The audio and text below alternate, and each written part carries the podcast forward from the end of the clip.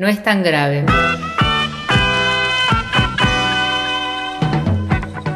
El oasis de quienes pasaron de moda.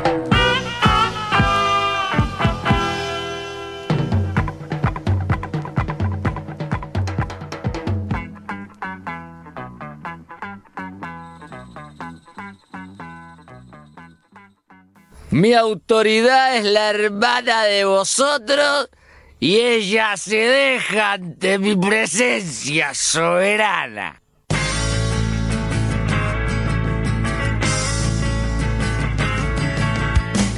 Esta bandera de Entre Ríos cruzada por esa franja roja que es el símbolo de Artigas, vivo en la tierra entrerriana de ese Artigas que quería ser argentino y no lo dejamos, carajo, ¿cómo puede haber sido posible?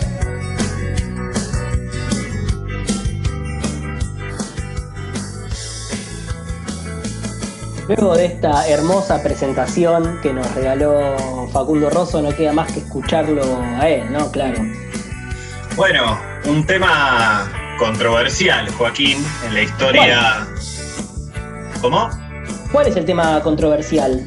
Bueno, justamente al que se refería Cristina en el audio, es un tema controversial no solamente en la historia de la música, como vamos a abordar tal vez hoy, o en el tema en, el ámbito del rock, sino también en el ámbito histórico en general. Porque eh, lo que Cristina afirmaba era que Cristina, era, perdón, era que Artigas quería haber sido argentino. Y bueno, imagínate que salieron a contestarle de todos lados, historiadores uruguayos, que ella no podía hacer una lectura tan arbitraria porque en realidad en ese momento no existían ni Uruguay ni Argentina. Bueno, fue un lindo debate, interesante, para quien lo quiera seguir, está todo en, en la red social, como siempre.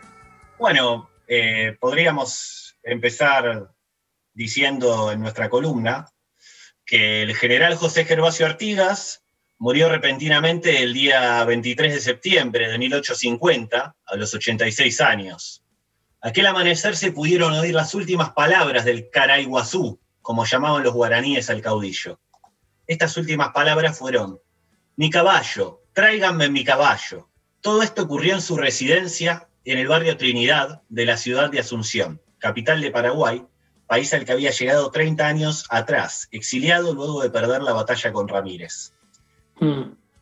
Esto, esto, es, eh, bueno, parte de la historia de, América Latina, de nuestros pueblos. Eh, es siempre muy bueno indagarlo y por suerte ha existido el canal Encuentro, y bueno, hoy vuelve a existir, pero digo, en su momento fue muy vejado eh, escúchenlo, busquen sobre Artigas, porque es muy interesante su historia. Uno de los revolucionarios más revolucionarios de todos los revolucionarios de Latinoamérica. Eh, un gran, según tengo entendido, un gran rosquero, ¿no? Un gestor de la, ahí de la revolución, ¿no? Con las cartas, ahí comprometiendo a la gente, ¿puede ser? Un caudillo, un caudillo y bueno, mientras escuchamos Cano y los Bulldogs con Sobre un vidrio mojado, tema que podría versionar luego más tarde Moon Kid o Necro, eh, vamos a decir que el historiador uruguayo Lincoln Maistegui señala que Artigas fue un oficial que estaba integrado a un regimiento español que desertó para ponerse a servicio de la Junta de Mayo. Actuó en Buenos Aires y fue la que inició la Revolución de Independencia. Por tanto, la construcción del Estado argentino y de lo que había sido el virreinato del Río de la Plata. Entonces, digamos, quería pertenecer a, esa, a ese segmento, ¿no? Artigas, quería ser parte del virreinato del Río de la Plata. Y bueno, el, mismo Artigas se mantuvo también inconmovible dentro del mismo, y que cuando accedió a ser el líder del movimiento federal, dice Lincoln, se opuso terminantemente a cualquier separación nacional y concretamente a la separación de la banda oriental del virreinato del Río de la Plata y le había sido ofrecida esa separación, además de una vez sola, con la provincia de Entre Ríos. Entonces, Artigas, eh, de alguna manera, no quería separarse de la Argentina. Eh, y bueno, de ahí, de ahí quizá viene el dicho a veces cuando hay chicanas, que la provincia. pero bueno, como este es un programa federal, vamos a hablar también un poquito de, de, la visión de Artigas y, de sus dudas, porque, a ver, Artigas entonces quiso ser argentino. Gardel quería ser uruguayo.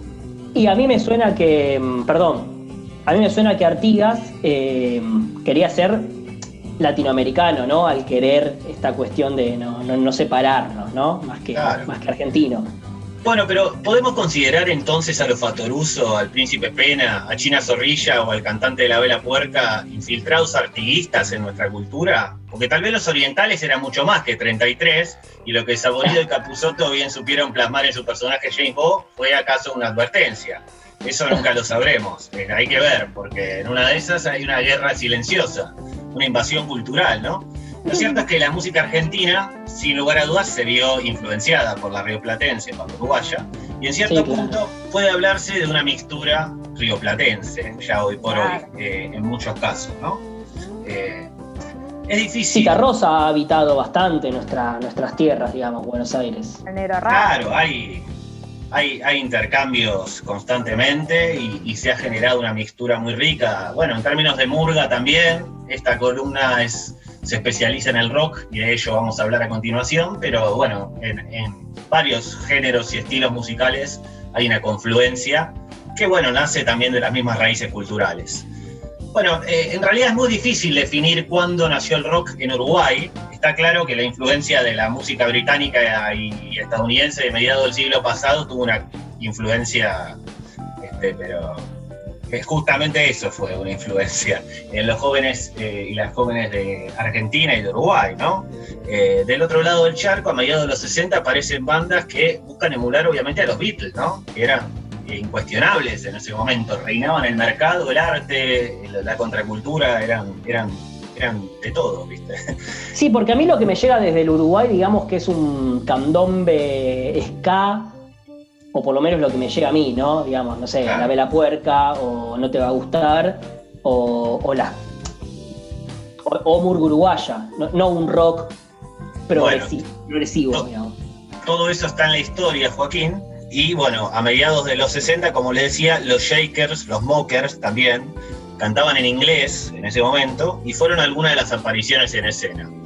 Lo más destacable para apreciar aquí respecto de qué pasó en el rock argentino con esto es que en ese momento el fenómeno de, que vinieran los Shakers y los Mockers a la Argentina fue eh, nomenclaturado como invasiones uruguayas. O sea que ojo con lo que les decía antes. O sea, la industria llamó invasión uruguaya a la llegada de artistas como les decía antes, Cano y los Bulldogs, los Delfines, eh, también, bueno, las bandas de Rubén Rada, más adelante vamos a hablar. Eh, pero los Shakers tuvieron una preponderancia interesante. En Argentina los hermanos Fatoruso lo integraban, entre otros, eh, y se presentaron en vivo en muchos programas de televisión, de aquí del extranjero también. Eh, pero bueno, como no cantaban en castellano, les costaba un poquito pegar. Pero era, raro eso, porque mm, acusamos a los uruguayos de invadirnos con los Shakers que hablaban en inglés. Habría, habría que acusar al norte más que a los uruguayos de la invasión. Claro, claro, bueno, eso siempre, eso ya está. Y a los uruguayos de apropiación cultural. Bueno, pobres uruguayos, bueno. Aparte de los uruguayos poniéndose los shakers. No, no, es un chiste, nunca se puede, nunca uno puede hacer apropiación cultural del opresor. Claro. Bueno, también es cierto que para los uruguayos fue un, un aporte argentino, de hecho lo dice Hugo Fatoruso, lo de cantar en castellano, un invento argentino, dice que fue que a ellos no se les había ocurrido hacer letras en castellano. Claro, porque nosotros tenemos arcoiris, tenemos sui generis, pero eso fue posterior, eso fue muy posterior. Ah, perfecto. Nosotros en esa época eh, no tenemos nada. Más adelante surgen los gatos. Eh, con Lito Nevia, surge Manal, Almendra, pero más adelante. Ahora estamos en el año 66. Muy probablemente Hermes Cromo vio llegar a los Shakers. Hoy vamos a abarcar seguramente alguna parte de esa época de él, así que podemos ver, eh, podemos ver en qué, en qué habrán coincidido. Bueno, después llegó llegaron grupos como Totem, eh, de Rubén Rada, o el Quinto, de Eduardo Mateo. Este, generaron un estilo propio, como decías vos Joaquín antes, fusionando el rock con ritmos más locales, como pueden ser el candombe, la murga. Crearon un sonido muy autóctono y uruguayo, tal vez por definición.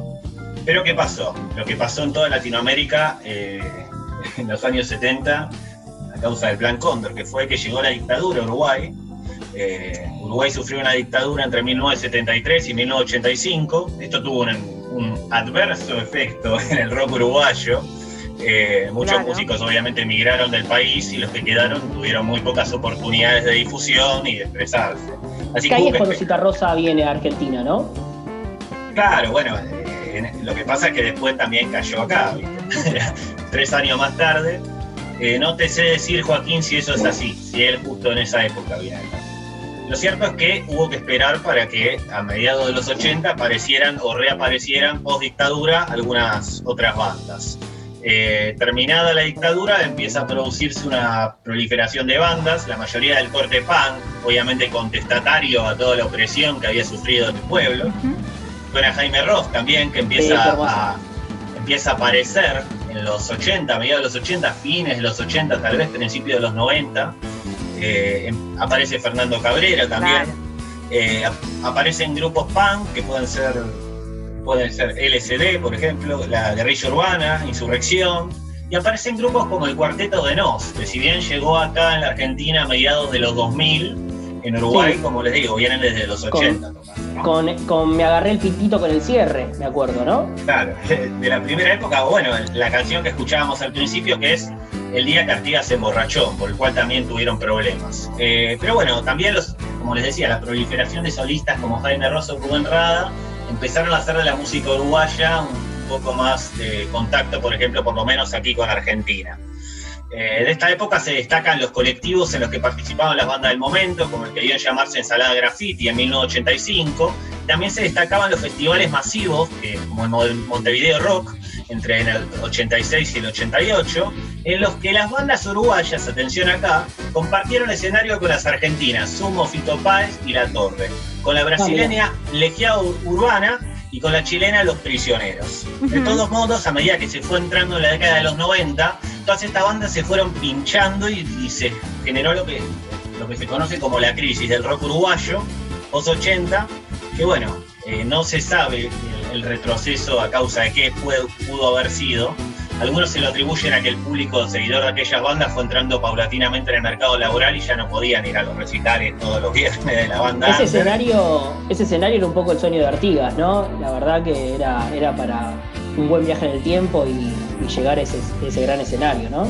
a ese momento. Bueno, después quizá más al final de la columna veamos qué va a pasar con el sueño de Artigas.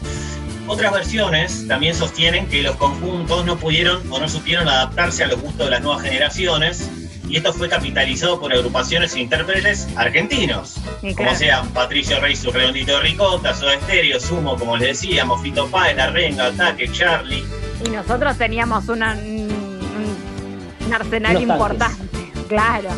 Claro, estábamos bien parados en ese momento. Eh, y bueno, ahí eso, est- esta- toda esta gente salieron airosos de este cambio generacional, 1 a 0 para los criollos ahí, ¿no? sí. Este, pero bueno, ¿qué pasó después? Eh, más allá de que en Uruguay eh, tardó en llegar la tecnología y esos tiempos, eso hizo que se demorara un poco, la cosa empezó, a, entrado el siglo XXI ya, empezó a andar mejor. Los discos uruguayos comenzaron a ser relativamente más baratos que los extranjeros, teniendo los mismos niveles de calidad en grabación y presentación, además de eh, que existían capitales dispuestos a financiarlos. Y el cambio generacional, en este caso, favoreció a la música uruguaya. Soda Stereo, por ejemplo, se había disuelto en el 97, Los Redondos en el 2001 y La Renga había perdido presencia en el país vecino. Así que uno a uno lo empatan los charrúas, ¿no? Claro. Este, quizá las bandas que se han transformado en el arquetipo de esta recuperación del rock uruguayo en Argentina sean La Vela Puerca y No Te Va a Gustar, como decía Joaquín antes, junto a otras que integran este fenómeno, como pueden ser 11 tiros o 4 pesos de propina. Un poco más del art, del under, ¿no? Es Claro, eran en ese momento que estábamos hablando antes, eran la abuela Coca. La abuela Coca, bueno, gran banda también. Puede ser que.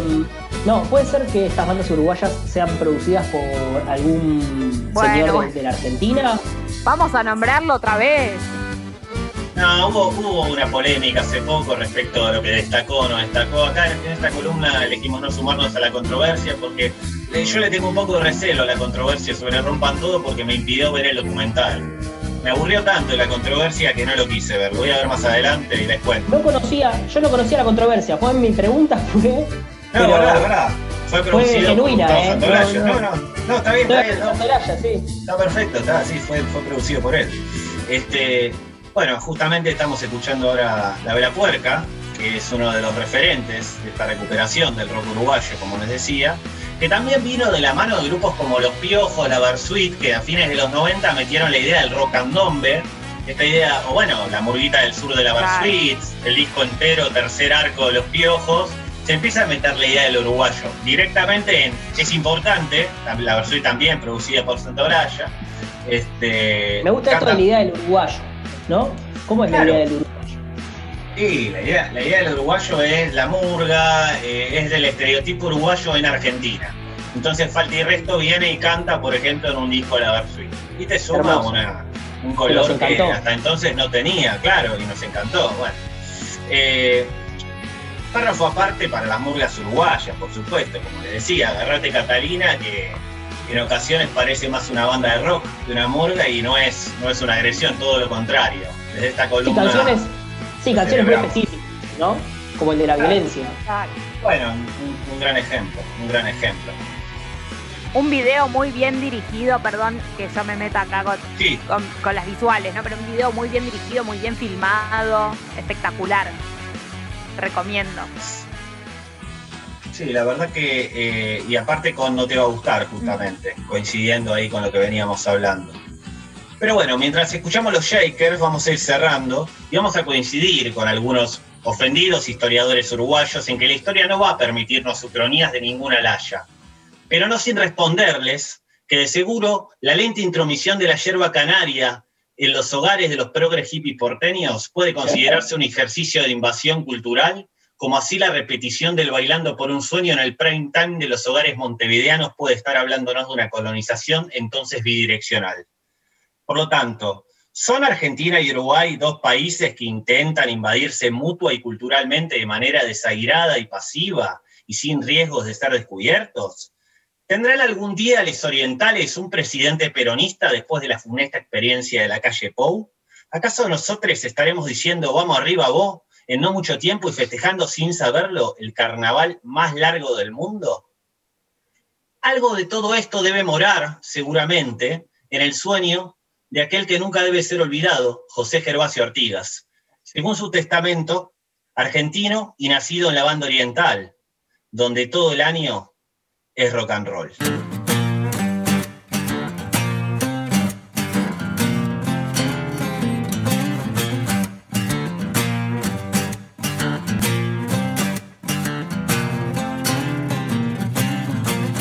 la bocina de la combi, despegar y aterrizar, los asientos reclinables, la columna despertar en una cama diferente cada vez, recorrer el mundo entero, conocer solo el hotel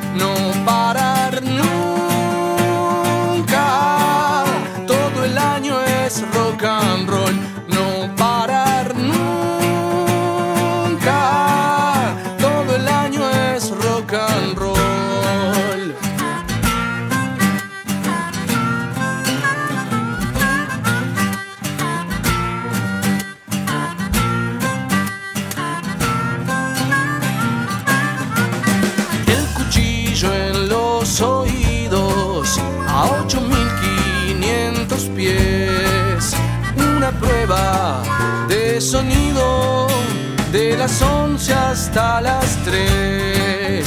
Festejar tu cumpleaños esperando en un andén.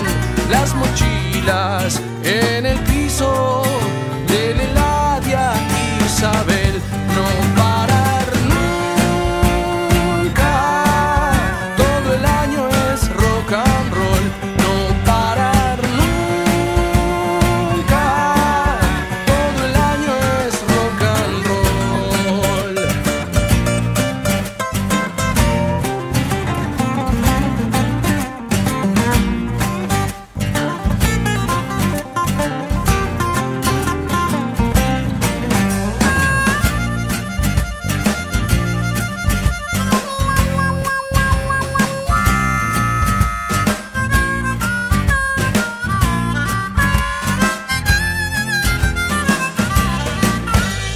fuera de su quicio los relojes de Dalí, estaciones de servicio, mayo es junio desde abril, enfundar la mandolina en la fila